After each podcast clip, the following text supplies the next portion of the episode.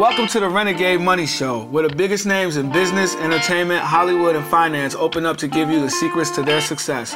Learn from others on how they turned their dreams into reality and created their fortunes in dream life so you can create yours. And now, your host, Forbes contributor, financial advisor, the wealth whisperer, Winnie Sun.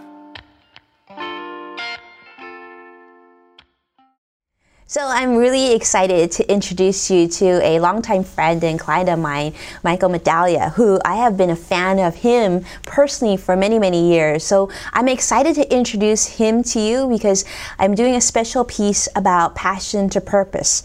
And when I was thinking about who to interview for this, I thought, oh, I know exactly who. I'd love to get a chance to interview Michael. Now, Michael and I are in different states, so we're doing this somewhat remotely, but fortunately, because because of technology, we're able to come together. So, welcome, Michael. Thank you for joining us today. Thanks, Winnie. It's great to be here. I know it's been it's been too long. yeah. Yeah, we're actually in different cities, but um, you have just done so much in your life that I was hoping that you might share with us kind of your journey from, you know, the early days. I think when I was speaking with you initially, you were still at Caltech, were you not? Yeah, that's right. Uh, and that was ancient history at this point. Uh, but uh, but yeah, um, yeah, we got to know each other a long time ago. Uh, you know, while I was straight out of college, uh, and uh, and I remember you told me then it's it's this is the time to start thinking about your financial future, and I'm I'm glad you you you know you enforced that upon me. Well, I appreciate you saying that. I mean, you, I, I couldn't have done it without you. You are the probably the 90% of the work was all on you. And in fact, I mean, you really were already very successful as an academic. I mean, you went to Caltech, which is obviously not a small feat um, at all. And you were already successful there. And I know you, early on in your career, you had worked at technology companies, right? And, um, and you know, a lot of people looking at you now and seeing your film credits and seeing what you've um, done to date will say like, "Wow, I really want to accomplish what Michael has accomplished." But maybe you could share with us a little bit about your journey, how you got from you know the early days of Pasadena in school to where you are today. Uh, yeah, um, I I originally went to school to uh, study engineering, and that's that's what I did at Caltech.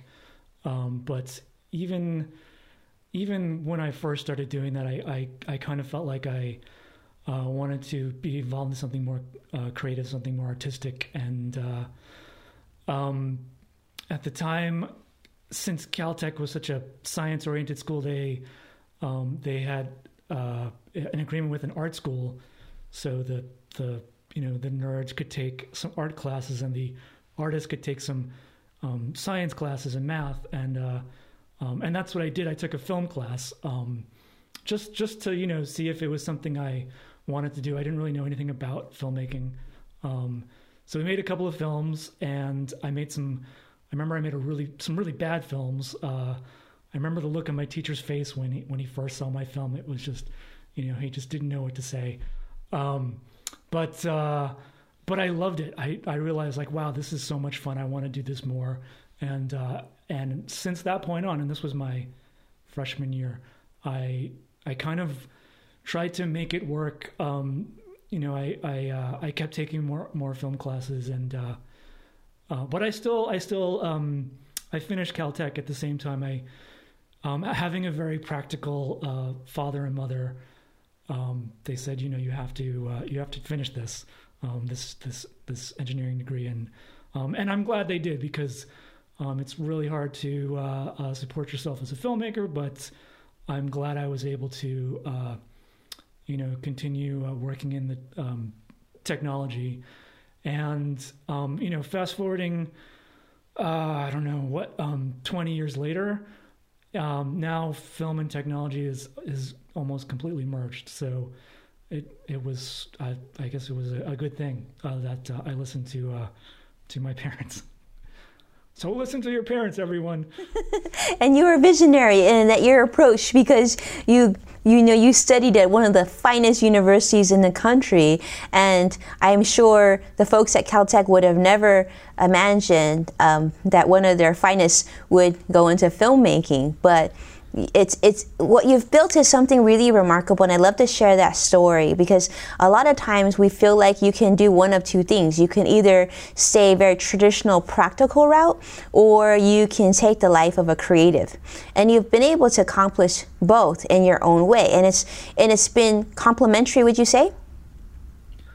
Uh yeah. Yeah, it's I mean there's there's always ups and downs uh but uh yeah, they they in fact yeah, they have been complimentary. Uh, there are skills that I got from from one, you know, uh, from from one, um, uh, you know, uh, from the art world that uh, traveled through to to uh, my technology career and vice versa. Um, there's a lot of a lot of similarities, um, and just just to give like a brief example, um, a making a film from you know from beginning to end, raising money, um, and so forth is not too different from a, a startup company. You know, there's, there's a lot of um, leadership similarities. There's a lot of team building similarities, um, fundraising similarities, and uh, so so having both um, you know both backgrounds is helpful. Yeah, absolutely. And I think you've taken a very practical approach because you did graduating from Caltech, you did actually work at technology companies, and that helped give you some resources to work on your passion, which is filmmaking. Correct?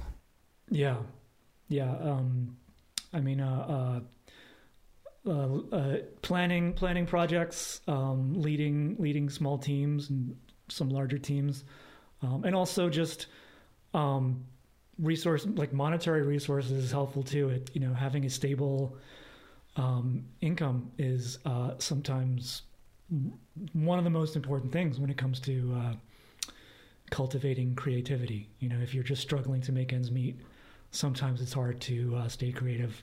I, I, shouldn't say just it's not hard to stay creative, but you run the risk of of, of burning out, uh, and I see that happen to a lot of uh, creatives. It's a common problem.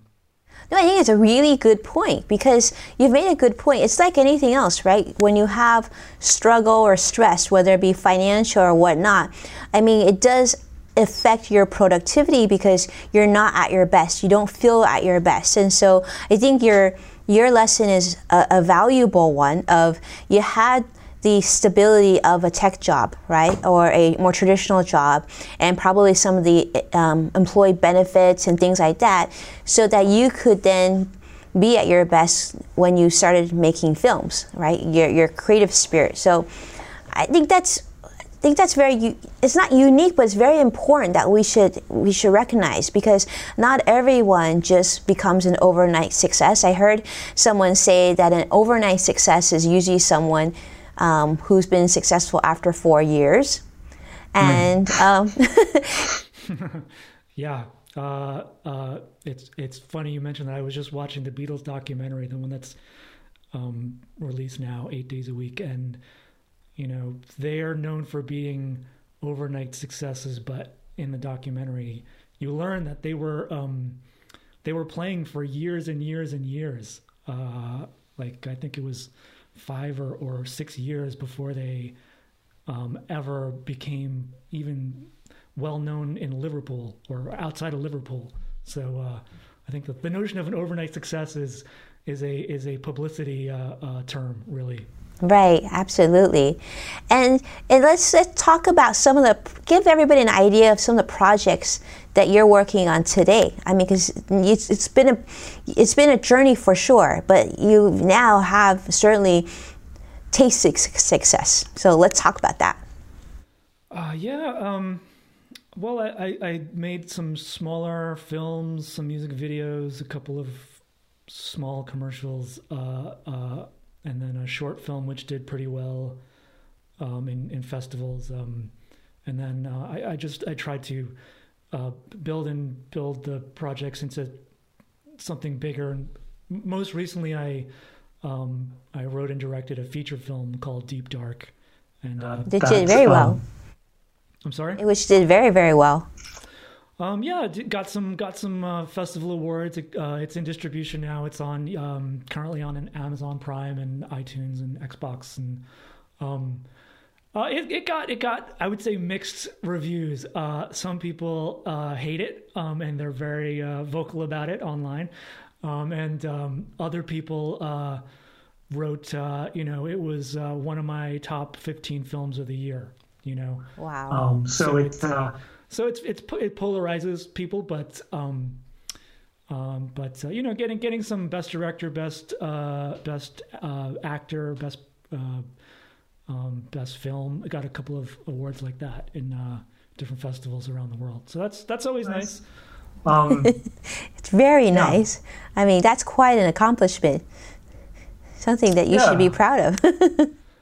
Yeah, I, I am, and um, you know, it's uh, it's that's that's always great. Uh, you know, having those accomplish- accomplishments, but um, at the same time, I feel like even if that wasn't happening, I probably would be doing it anyway. I I feel like for me, it's it's so uh, it's uh, I just like I like to, to make films, and so um, I that is the that is the reward for me.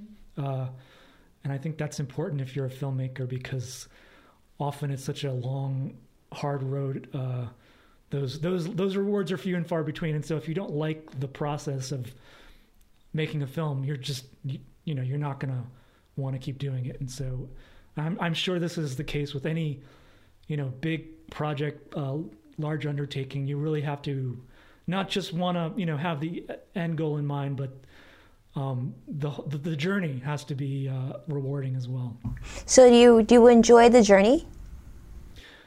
Um, yeah, I mean, not not every day, but uh, it, it, you know, there's there's always there's always some part of it that I I I enjoy. Like right now, I'm writing a new screenplay, and it's I I hate writing. Um, it's a slog for me, but uh, but you know, every every now and then there's there's a you know jolt of inspiration, or you come up with something really interesting, or um, you you know um, uh, you get you get past a, a, a hump and uh, it's a great thing. And, you know, and this is this is uh, with film as and with probably other things. It's it's a a long journey of of small steps, one after another. Right, right. Well, I mean, like, like anything else, and that's another thing. I know you are certainly you have an engineering background, and you're certainly a creative now. But you talked a, bit, a little bit earlier about how making films is a lot like building a startup, right? And where you have to raise money and, and whatnot.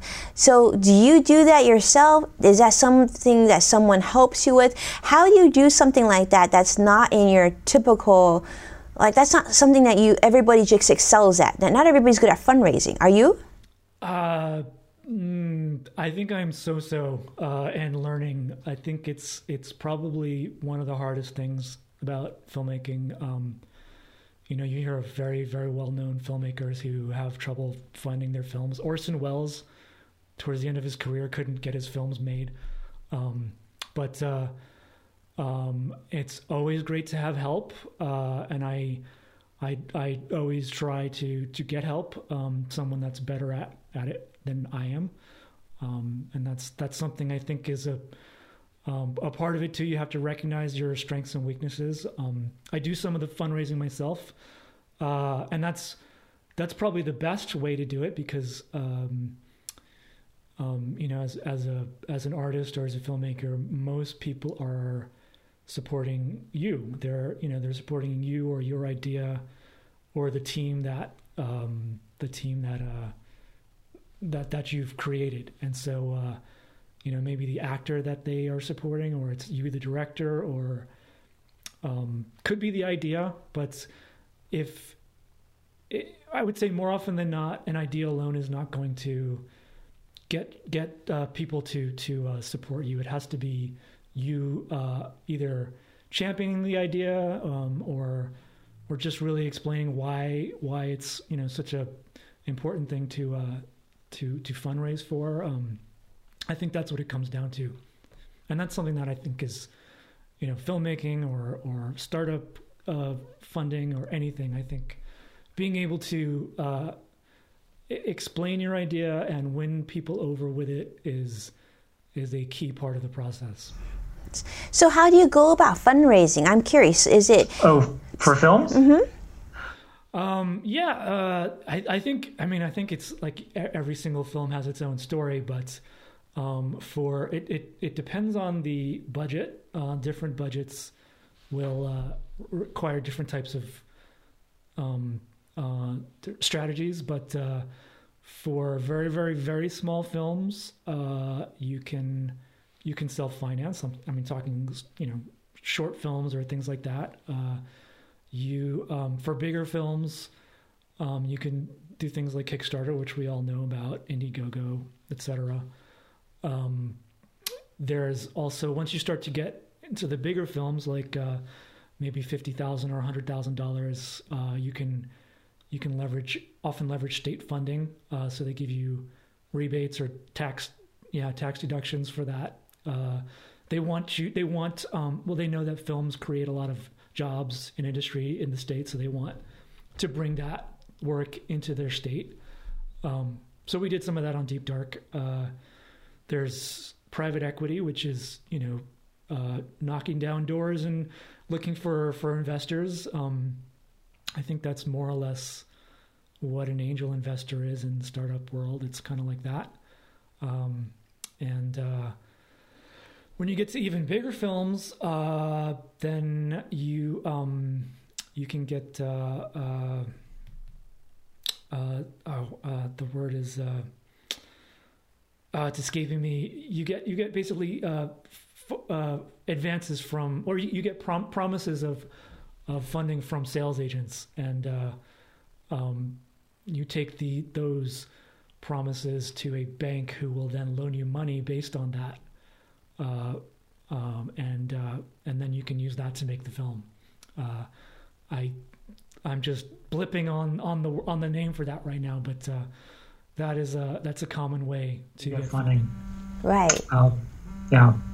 And I I know so. Uh, part of your journey was moving out of state because a lot of people think well if you're a filmmaker you kind of need to be either in new york and la but you actually moved out of california can you talk about that how was how was that decision made um, that was uh, almost entirely my wife's decision. Uh, she she wanted to get out of LA, and uh, um, she uh, her company had an office in Portland. Um, so she's like, you know, Michael, I really want to move. Um, I, I, this place is driving me crazy, and neither of us is uh, was originally from there. Uh, we are both from the East Coast, different states. Um, but uh, uh myself, um, since a lot of my business is telecommuting, a lot of the clients are were from other states and countries anyway. Um, uh, it really wasn't very hard for me to just for me to move. Um, I uh, so so we just picked up, we moved, and um, honestly, being in Portland, I think for me made it easier to make Deep Dark uh, the feature, um, just because uh, uh, it's a smaller film community, and I think people were a little more receptive here for that. Uh, for, for making a film, and that's not to say that you couldn't do this in LA either. It, you know, there, there's advantages to, to um, making films in LA as well. Mostly, it's that that the actors all live there. Um, but uh, I think uh, for me at the time, it was sort of a a shot in the arm. Uh, and the other nice thing was the story I wrote happened to take place in a smaller city. Uh, it's about an artist too, so uh, Portland was the kind of perfect place for it. And so uh, it just it just you know it happened like kismet. It was a perfect fit. So you know, initially when you first started uh, making films, how much of your time, like percentage wise, how much did you did you have to do your consulting or or technology uh, work or engineering work, and how much time were you able to devote to making films, and how is that different today?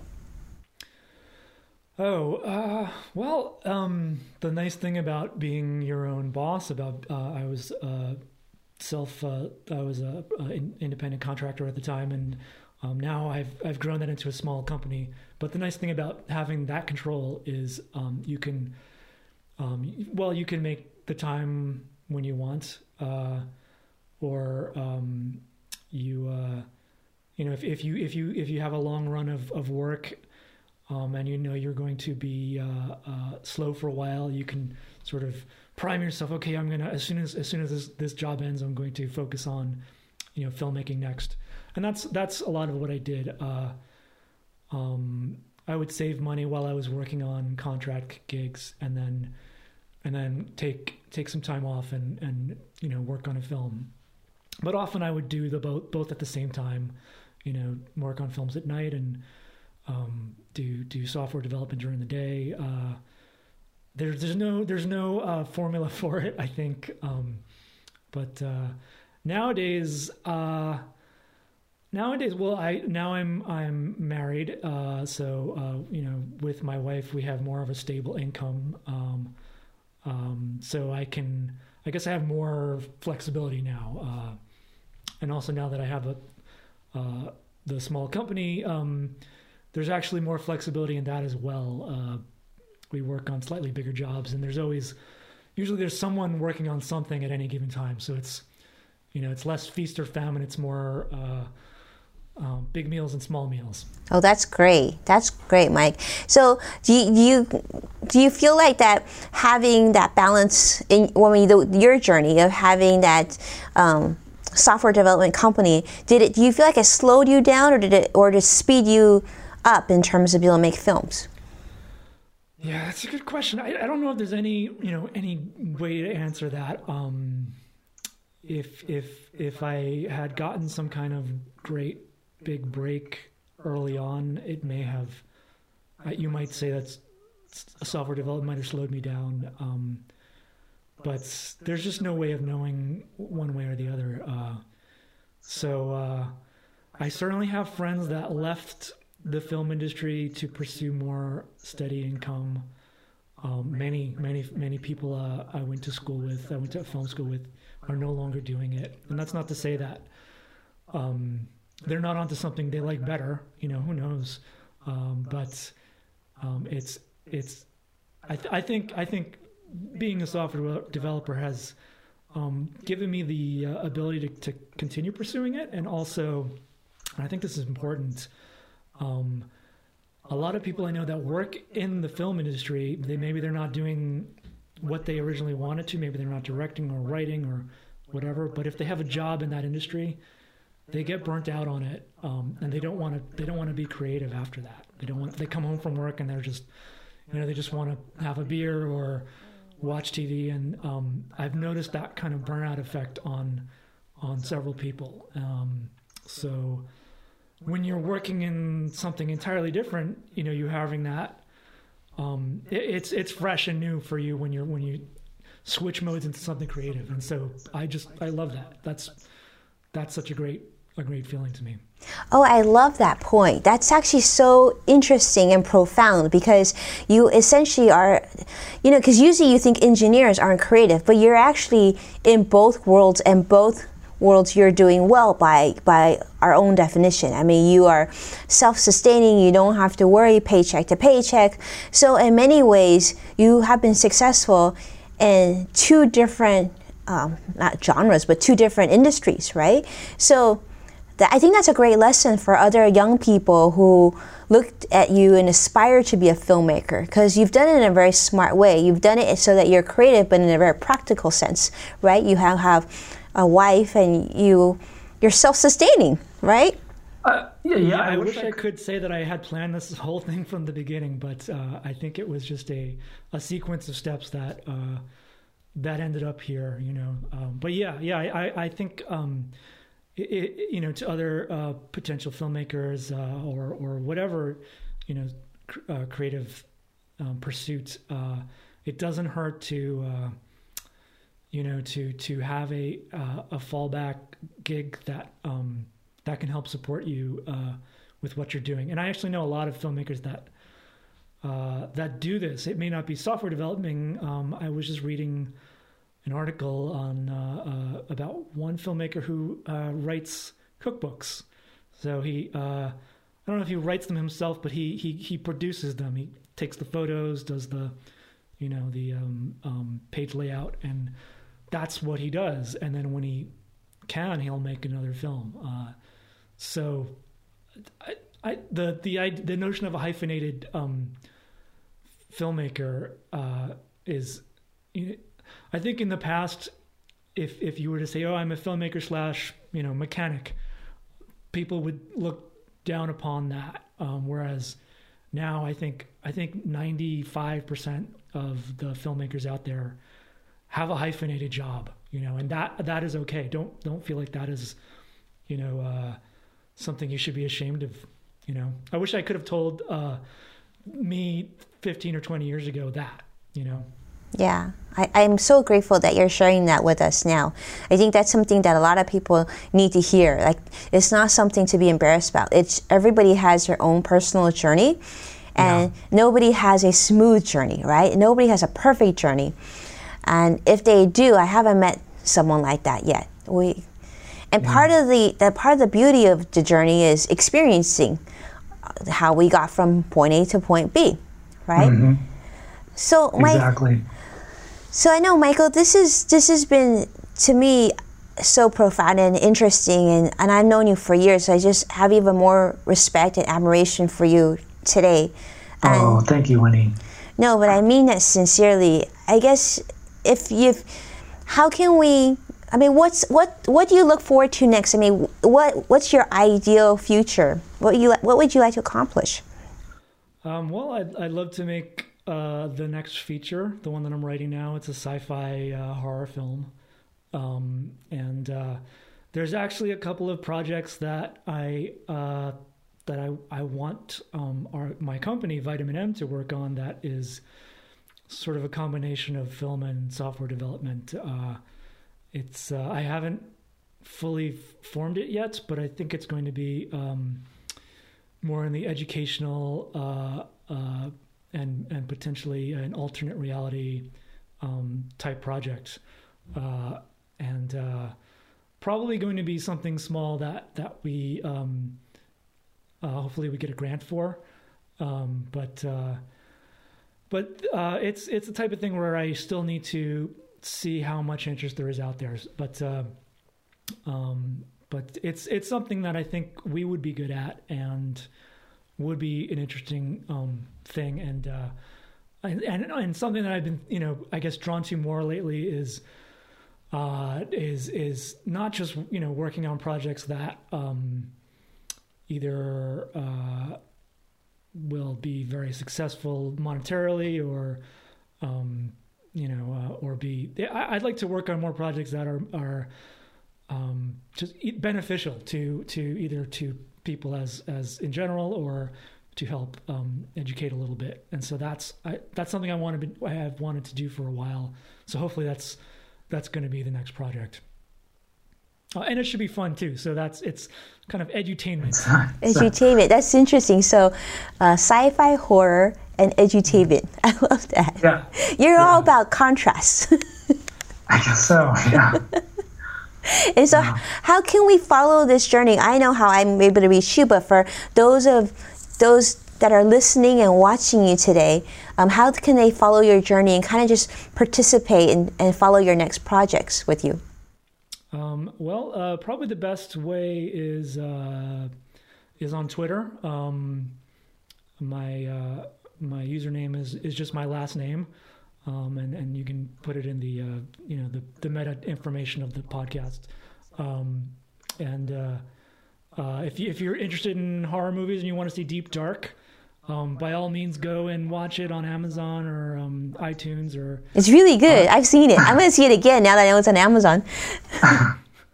Uh, uh, and um, if if and and by the way, if if there's any you know anyone any filmmaker or anyone that has a question about something that we covered today, I'm happy to, you know, talk about it. Um, find me on Twitter, uh, and and or um, if you don't use Twitter, you can.